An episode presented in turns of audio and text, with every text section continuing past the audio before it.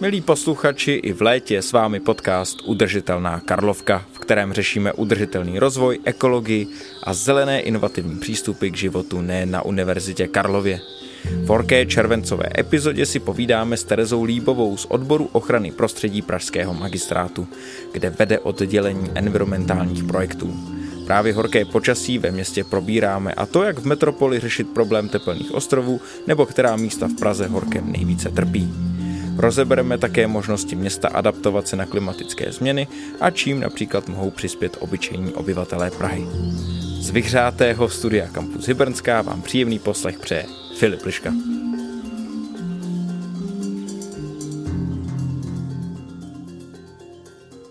Terza Líbová z odboru ochrany prostředí magistrátu hlavního města Prahy a také absolventka Univerzity Karlovy, konkrétně tehdy ještě čerstvě vzniklé fakulty humanitních studií. Dobrý den, paní Líbová, vítejte v Udržitelné Karlovce. Dobrý den, děkuji za pozvání. Dneska se tady scházíme v takovém hodně horkém červnovém dnu, takovém velmi dusném, možná to krát pěkně vyhovuje tomu našemu tématu dneska.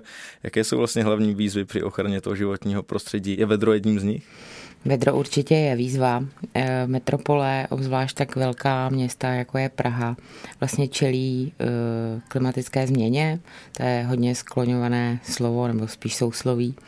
A pro metropole, která jsou typická tím, že je v nich velká spousta spevněných povrchů, ať už jsou to silnice nebo domy, vysoké, nízké, obchodní eh, haly, tak Vlastně ta výzva spočívá zejména v tom, že v těchto těch površích se teplo koncentruje a odráží se do okolního prostředí. A tam, kde je těch povrchů nakoncentrováno nejvíc, tak tam je samozřejmě největší teplo a říká se tomu městský tepelný ostrov. Takže to je takovou jakoby jedna z výzev téhleté klimatické změny. A samozřejmě tepelný ostrov není tam, kde jsou povrchy méně propustné, tam, kde jsou zelené, tam, kde jsou vodní plochy. A třeba co se týče Prahy, tak eh, normálně se eh, dá jako na datech ověřit, že v centru Prahy je až o 8 stupňů vyšší teplota než je na okrajích. Jo, že se tam to teplo drží, takže třeba na staroměstském náměstí ještě ve 23 hodin je prostě o 8 stupňů víc, než je například v Modřanech u vody. no a výjima teda toho vedra, co ještě Prahu trápí? Tak eh, Prahu samozřejmě eh, zejména trápí eh, obrovské množství dopravy, ať už vnitropražský nebo transitní, který se trochu jako snažíme čelit převodem těch lidí z aut do MHD, ale bohužel ne úplně úspěšně, ne úplně stoprocentně. Takže prostě do Prahy podle těch posledních dat, které jsem já měla k dispozici, přijede zhruba 400 tisíc aut to znamená 400 tisíc osob. Eh, a tyhle ty auta, těch 400 tisíc automobilů je potřeba každý den někde zaparkovat. Někde ideálně na okrajích Prahy, v horším případě ta auta projedou až do těch centrálnějších částí.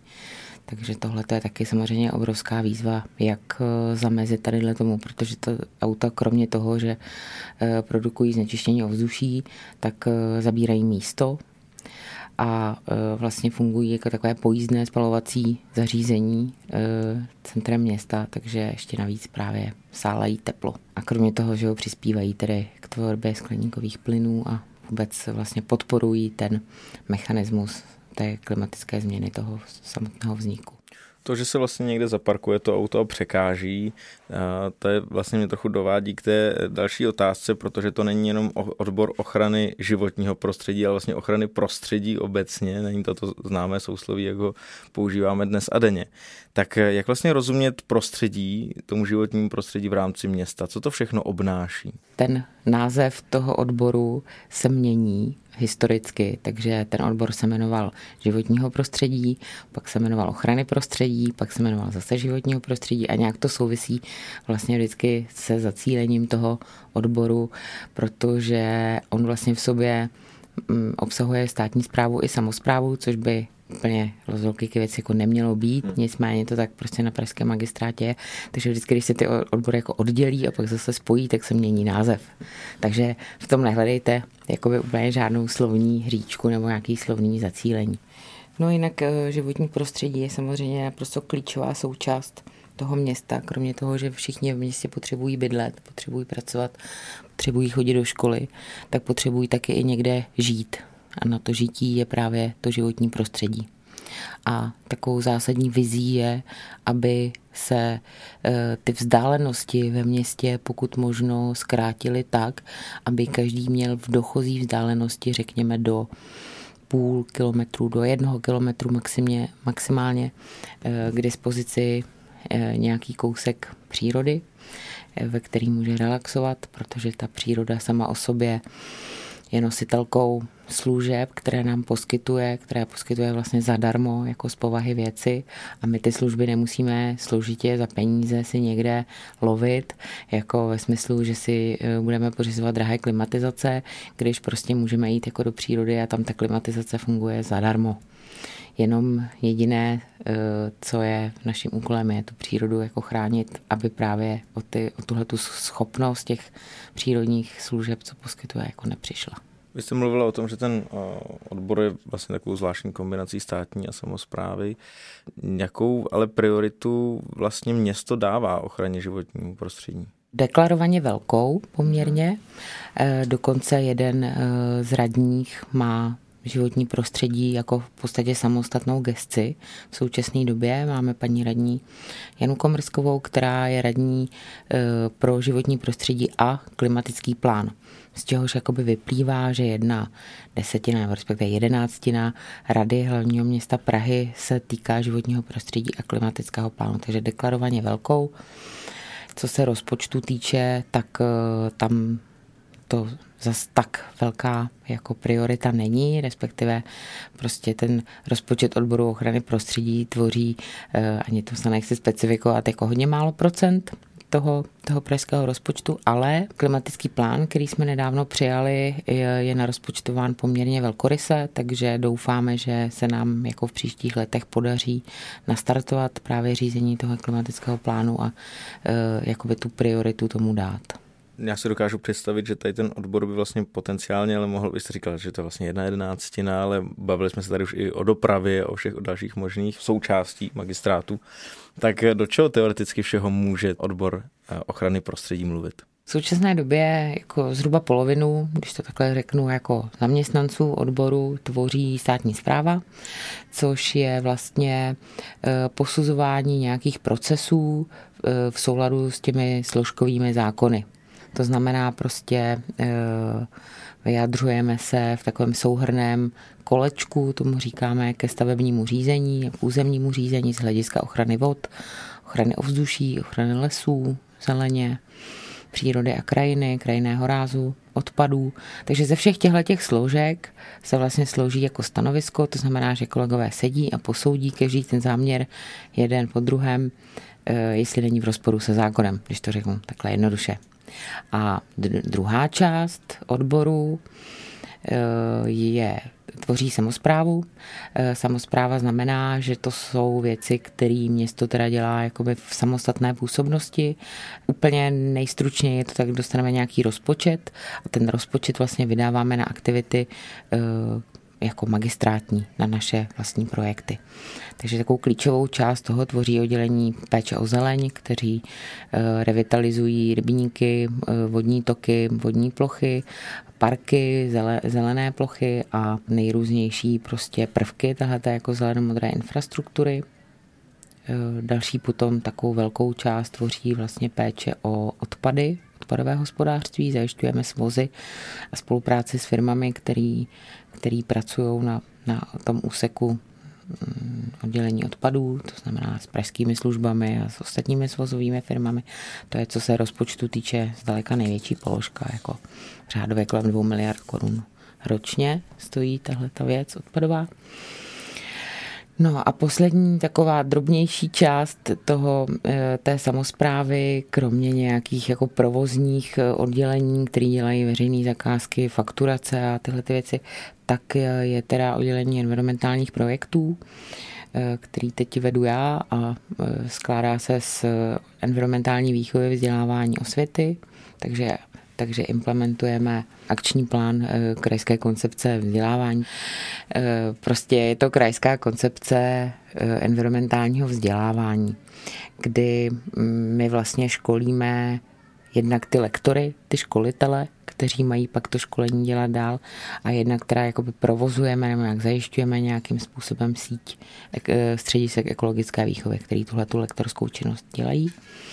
Dál má to oddělení v gesci teda dotace na ochranu životního prostředí, kotlíkové dotace, tam administrujeme peníze vlastně z Evropské unie, které jdou, taky rozdáváme obyvatelům, občanům Prahy na výměnu eh, kotlů, a potom administrujeme program Čistá energie Praha, což je vlastně dotace pro občany Prahy ve věcech e, i energetických úspor. E, to znamená, e, byla to právě taky jakoby výměna kotlů, jednak původně uhelných za plynové, potom starších plynových za nové plynové a teď jsme ty plynové zrušili i v souladu s klimatickým plánem a podporujeme finančně bezemisní zdroje. To znamená tepelná čerpadla, nebo jsou to teda nízkoemisní a bezemisní zdroje. Tepelná čerpadla, e, fotovoltaiky, různý takovýhle jakoby programy, které vlastně neprodukují žádný emise CO2. No a taková poslední, to říkám schválně nakonec, e, součást je právě implementace té adaptační strategie na změnu klimatu, která nějak historicky prostě, historicky vlastně byla první, co se, e, co se ochrany klimatu týče a je jako nejrozvinutější první Nicméně vlastně taková je to taková nejmenší část toho celého balíku. A zrovna té adaptační strategii bych se rád věnoval, protože mm, je pro mě velkou otázkou, co si vlastně představit ve městě pod tou adaptací na klimatickou změnu. Častokrát se mluví o bojování s klimatickou změnou, tady ten výraz. Tak jak se vlastně adaptovat? Tak eh, takovým zastřešujícím zásadním dokumentem je teda klimatický plán hlavně města Prahy do roku 2030 a tento klimatický plán si klade za cíl obojí. To znamená bojovat s klimatickou změnou. E, těmto opatřením se říká mitigační a znamená to, že e, jsou to opatření, která přímo zamezují tomu, aby vznikaly další emise CO2 nebo i jiných skleníkových plynů přepočených na CO2. Takže to jsou e, ty první tři oblasti, jednak energetika, veškeré prostě teplárenství na území Prahy, teplo, elektřina, eh, druhak doprava, omezení dopravy, nějaká udržitelná mobilita, podpora cyklo, stezek a pěší dopravy. A eh, třetí takovouhle mitigační oblastí je ta cirkulární ekonomika eh, oběhová. To znamená méně spotřebovat, méně produkovat odpadů a pokud se odpad vyprodukuje, tak ho co možná nejšetrněji recyklovat, re- znovu využít, eh, použít nebo nějakým způsobem zpracovat, aby se nespaloval vlastně všechen.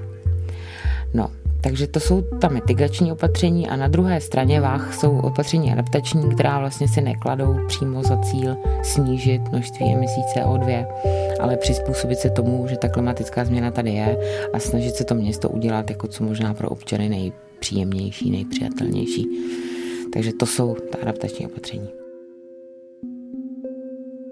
No jaké konkrétní projekty třeba v rámci té adaptace se snažíte implementovat? No, my jsme začali tím, že se vydal na odboru takový obecný strategický dokument, který to jsme záhy zjistili, že je vlastně sám o sobě k něčemu, nicméně jsme strašně rádi, že ho máme, protože se o jeho existenci stále opíráme, byť eh, je trochu už zastaralejšího rázu. K němu tedy eh, jsme vymysleli prvotní akční plán, který byl na roky 2018 a 2019, který obsahoval asi 40 projektů a ty projekty se týkaly za prvé eh, rozvíjení jako znalostní základny, to znamená prostě poznat, kde jsou ty tepelné ostrovy, kde je to vlastně nejhorší. No a kde je to nejhorší teda? Eh, standardně se dá jakoby říct, tak nějak obecně, že nejhorší je na tom centru města.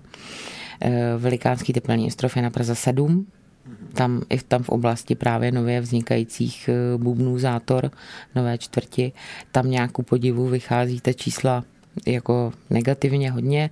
Ono je to možná i tím, že nevím, že ta Praha 7 je taková hodně zastavená, ona je taková hodně, hodně jakoby monotematická, že jsou tam vlastně ty činžovní domy, 4 až 6 pater jako vysoké a vlastně tam není moc ta, ta zelená plocha. Je tam hodně ta, ta urbanizace kor v těch dolních Holešovicích, jo, nebo je tam v té oblasti Malého Berlína, je to vlastně taková ta klasická urbání struktura těch, hmm. těch eh, kolmých na sebe navazujících jako ulic, vysokých vlastně koridorů, kde vítr moc jako neprofoukne a zeleně tam moc není, jo. Samozřejmě nepočítám letnou stromovku, ale jakoby myslím teď tu zástavbu. No a pak ten tepelný ostrov a ku podivu ta největší zranitelnost vychází i na Prahu 6, která teda jednak sousedí s Prahou 7 a druhá nějak jako historicky demograficky na Praze 6, že je největší procento jako zranitelných osob což jsou osoby matek s dětmi a hlavně teda osoby seniorského věku. Takže se do té zranitelnosti vlastně započítává nejen to, že tam je třeba větší vedro než v jiných částech, ale i to, že tam žijí lidé, kteří jsou citlivější na to vedro. Chápu Snažili jsme se dělat, eh, dělat tu mapu zranitelnosti právě, že se započítáním i tady těch jakoby socioekonomických nebo sociodemografických ukazatelů, aby bylo i vidět, kde je vlastně ta palčivost nejvyšší v tom smyslu, že je potřeba ty investice směrovat vlastně po nejprv tadyhle do těch oblastí. Tak já si představím, že jak bydlím na Praze 7, eh, v jedné z té části, kterou se zmiňovali v těch dolních Holešovicích. Jaký třeba projekt mi pomůže v tom, aby tam nebylo takový vedro? Třeba sázení stromů, nebo když to laicky představím. Asi se těžko budou bořit ty baráky, aby tam víc foukal vítr. Co se týče toho řízení, jako z, z Prahy, z magistrátu směrem k městským částem, je potřeba podporovat a rozvíjet případnou existující modrozelenou infrastrukturu, pokud tam nějaká je. Pokud tam není, tak ji ideálně založit. Ta modrozelená infrastruktura je takovým klíčovým pojmem vlastně adaptace na změnu klimatu a je to teda soustava na sebe navazujících, když to takhle řeknu, zelených a modrých ploch. Ty ekosystémové služby, o kterých jsem mluvila na začátku, že příroda poskytuje, tak oni, aby byly funkční, tak musí být propojené. A pokud ten ekosystém úplně zrušíte a e, celou tu prostoru, to, toho prostředí nebo té plochy jako zabetonujete a zastavíte cihlami, tak samozřejmě ty procesy neprobíhají. To znamená obecně za to vracet se maximálně k tomu, aby ty procesy mohly zase probíhat. Takže zjednodušeně řečeno v Dolních Holešovicích nebo na Dolním Žižkově e, jsou vnitrobloky, takže určitě podporovat rozvoj těch vnitrobloků, do vnitrobloků umístěvat vodní prvky, zelené prvky, e, vybourat ty povrchy, které jako neumožňují žádné zasakování dešťové vody. Ta dešťová voda je samostatná kapitola teda a e, podporovat vlastně výsadbu stromů, keřů, rostlin, bylin, e, i popínavých, jo, není jednoduchý vždycky všude sázet stromy, to my víme, ale popínavé rostliny se dají na fasády dát, e, vertikální fasády, horizontální zeleň, prostě tak, aby se vlastně ten prostor zastínil a pokud možno samovolně klimatizoval.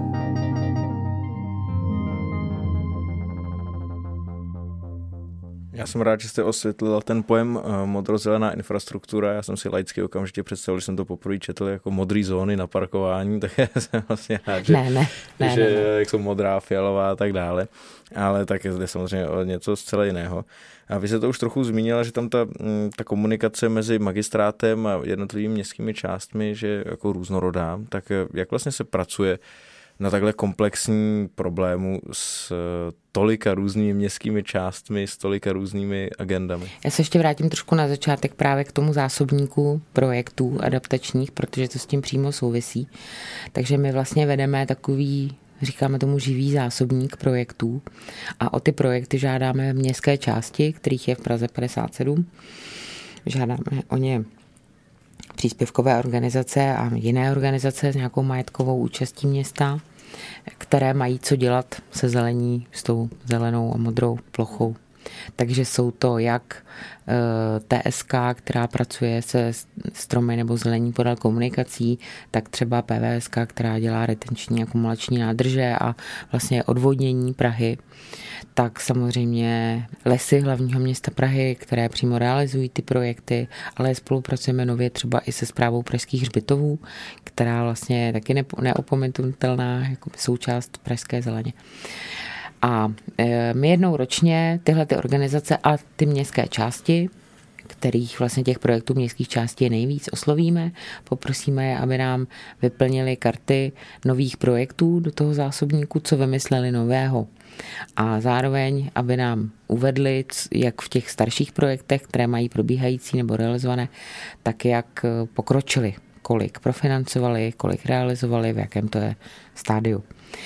A snažíme se těm městským částem jednak přímo dávat finance z, vlastně z nějaké městské rozpočtové rezervy, aby mohli ty projekty realizovat a jednak jim napomoct, aby si o ty peníze uměli požádat i někde jinde, například prostě ze zahraničních zdrojů, že jo, z evropských fondů. Je otevřená výzva IROPu, to je integrovaný regionální operační program na rozvoj veřejného prostranství. Tam ty městské části můžou žádat eh, až 50% spolufinancování těch projektů, takže snažíme se jim vlastně poskytovat i to poradenství, aby to nebylo tak, že oni jenom čekají, co z magistrátu dostanou za peníze a v realizaci těch projektů. No a kromě toho oni mají ještě svoje rozpočty, že jo, takže z nich eh, některé ty investice běží. Problém spočívá v tom, že Praha jako magistrát může investovat jenom do pozemků, které jsou v majetku magistrátu. Městská část investuje do pozemků, který je v majetku městské části. E, soukromník investuje do pozemků, který je jako v soukromém vlastnictví.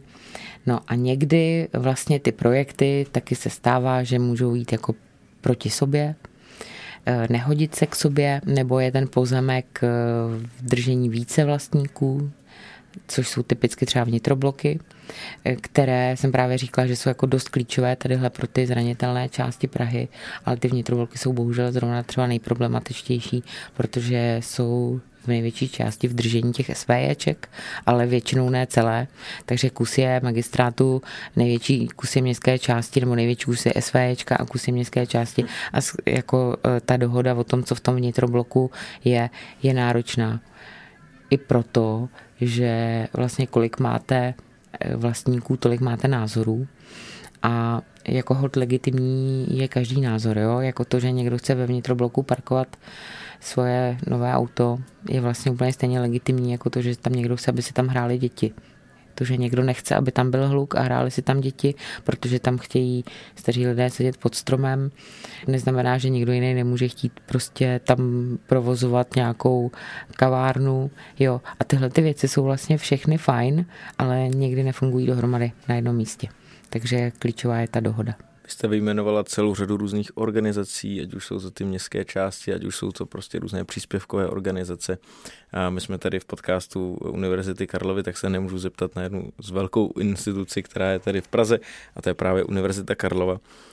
Jakou roli v ochraně životního prostředí v Praze může sehrávat univerzita? Může třeba, vy jste mluvili o těch odbornících na stromy, na vodu a tak dále. Co všechno může eh, nabídnout?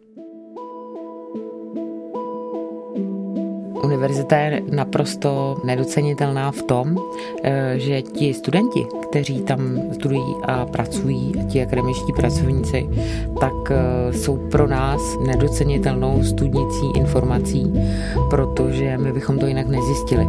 My nemáme kapacity na to, eh, naše omezené odděleníčko a náš omezený odbor na to, abychom chodili po Praze a zjišťovali data, abychom sledovali nejnovější trendy v možnostech zápisů tepelných zranitelností do, do GISů, eh, překrývaly mapy, eh, pře, skrzevá nejrůznější kosmické vesmírné eh, bádání a odhadů vývoje klimatické změny. Tohle je přesně věc, kterou, na kterou my potřebujeme to akademické prostředí. Takže my vlastně spolupracujeme s univerzitami. Magistrát jako takový má memorandum uzavřené s vysokými školami na území hlavního města Prahy a na základě tohoto memoranda my vlastně smluvně eh, s univerzitami spolupracujeme. Třeba krásným příkladem je, eh, my jsme vydali dokument v loňském roce, který se jmenuje Standardy hospodaření se srážkovými vodami na území hlavního města Prahy, který by nikdy nevznikl bez ČVUT, fakulty stavební, konkrétně eh, katedry zdravotního inženýrství, kde vlastně řeší pan, pan docent Stránský tu srážkovou vodu a celý toho akademický pracoviště. Takže nebýt jich, tak by tohle určitě nevzniklo. Ale i s jinými univerzitními spolky, spolupracujeme eh, zejména třeba s Čegloubem, Ústav pro výzkum globální změny při Akademii věd, s Přírodovědeckou fakultou Univerzity Karlovy, eh, s Matematicko-fyzikální fakultou, kteří nám vlastně pomáhají s tím jako modelováním, jak bude probíhat teplotní vlna, když se postaví řada stromů, tak vám namodelují, jak to bude vypadat třeba. Takže jako si dovedeme představit, jak ty jednotlivé zásahy těch projektů můžou jako ve výhledu vypadat.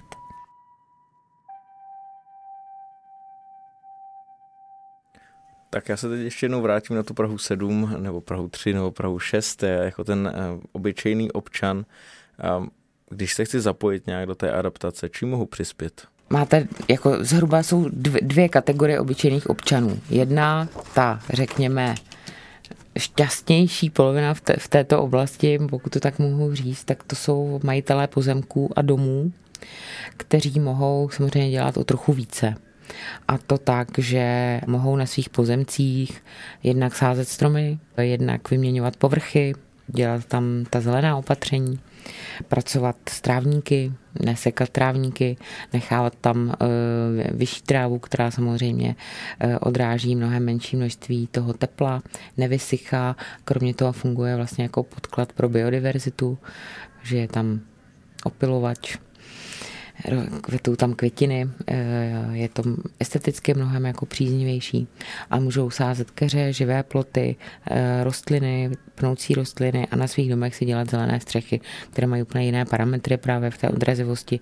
Na těch zelených střechách se dá eh, že jo, co zpěstovat, dá se tam zasakovat voda, dají se nejrůzněji používat. Takže to je ta to je ta zelená část. Eh, z těch vodohospodářských opatření samozřejmě si můžeme na zahradách eh, zasakovat vodu, používat nádrže, sudy, vytvářet dešťové zahrádky, jezírka, ale hlavně i ty plochy s propustným povrchem, to znamená té zelenomodré infrastruktuře jít naproti. Pro ty já snad se neurazí jako méně šťastnější, kteří žijí v pronajatých bytech, v domech vlastně, nebo i ve svých bytech, ale je to, je to to vlastnictví prostě mm, těch, těch činžovních nebo panelových domů, tam vlastně funguje to tež, jenom je to trochu složitější, protože to vše je vlastně na základě mm, domluvy těch, těch SVJček, jo, těch společenství, těch občanů. Nemůže si samozřejmě každý pěstovat, kde chce, co chce, protože prostě musí hold respektovat nějaké tam dané energie, které tudy jako jdou eh, a musí se ho dohodnout. No. Ale jinak vlastně platí to samý. To znamená starat se co nejvíce o zeleň a co nejvíce o, o vodu. A to už nás přináší naší závěrečné otázce, kterou tady dáváme všem našim hostům. To jsou nějaké vaše osobní typy, co může každý z nás udělat pro šetrnější a udržitelnější život? Nějaké vaše osobní inspirace? Já bych vlastně teď ráda zdůraznila, to hospodaření s vodou, protože eh, to může dělat opravdu každý.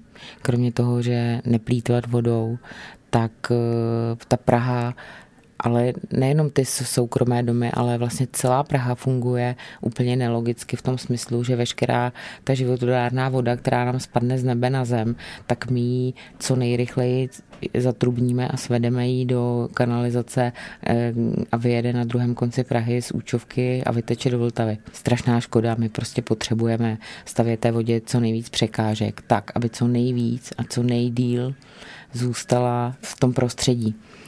Samozřejmě mluvím jak o velkých stavebních úpravách, nějakých retencích pod náměstími, eh, ze kterých se dá zalévat ta voda, tak eh, to jsou i jako drobnější úpravy samozřejmě na pozemcích, protože je úplně nelogický, aby vy jste před měli vyschlý trávník, protože máte o kousek vedle kanál, do kterého steče všechna voda z chodníků a potom ten vyschlý trávník se snažíte zrevitalizovat nebo, eh, nebo nějak znovu zrodit jako skrze zaléváním pitnou vodou. Hmm. Tak tenhle ten cyklus bych jako hrozně ráda zkusila otočit a vlastně tu vodu, která nám spadne, použít jak pro ty vlastně pro rozvoj těch přírodních služeb, tak pro tu, tak pro tu zeleň tak ji na chvíli jako v té krajině zachovat a použít i to, že se odpařuje sama, i to, že zalévá, i to, že prostě chladí.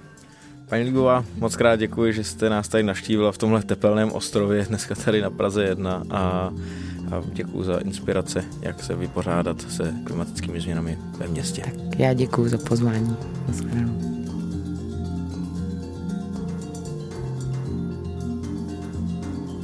Tato epizoda udržitelné Karlovky je u konce. Děkujeme za poslech a vyrážíme se schladit někam k motrozelené infrastruktuře.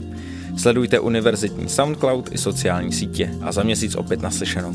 Udržme si budoucnost, ne na univerzitě. thank you